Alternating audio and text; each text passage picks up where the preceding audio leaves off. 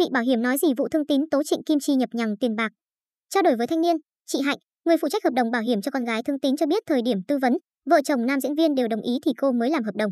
Lúc đó vì thương tín đã quá tuổi, sức khỏe lại không tốt nên không đứng tên được, chính vì thế mới để vợ thương tín đứng tên mua cho con. Về hợp đồng bảo hiểm, khi tư vấn xong phải thanh toán tiền thì phía công ty mới thẩm định, nếu đủ điều kiện về sức khỏe và tài chính thì công ty mới phát hành hợp đồng. Trong trường hợp khách hàng làm mất hóa đơn, nếu muốn, công ty vẫn có thể gửi cho khách hàng giấy xác nhận đã đóng tiền, chị Hạnh nói. Trước thắc mắc của mọi người về việc vì sao Trịnh Kim Chi không đóng tiền bảo hiểm một lần mà phải chia ra theo từng năm, phía đơn vị bảo hiểm cho biết, tôi đã hỏi phòng thẩm định và bên công ty chúng tôi chưa có điều khoản thu bảo hiểm một lần cho 10 năm. Chính vì thế, tôi đã tư vấn cho vợ chồng anh Tín đóng hàng năm. Thời điểm đó Trịnh Kim Chi đã thay mặt vợ chồng anh Tín đóng số tiền đó và cả hai đều đồng ý.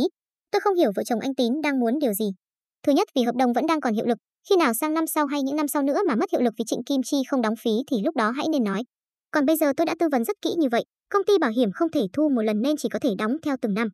Hiện tại hợp đồng vẫn đang có hiệu lực thì vợ chồng anh Tín đang nghi ngờ điều gì, người này nói thêm.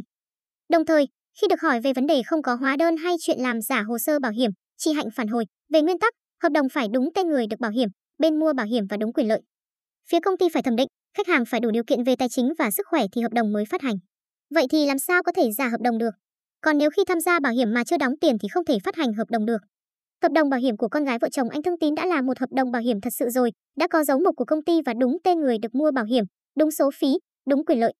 Mới đây, Trịnh Kim Chi đăng tải dòng chia sẻ liên quan đến vụ ồn ào tiền bạc với Thương Tín.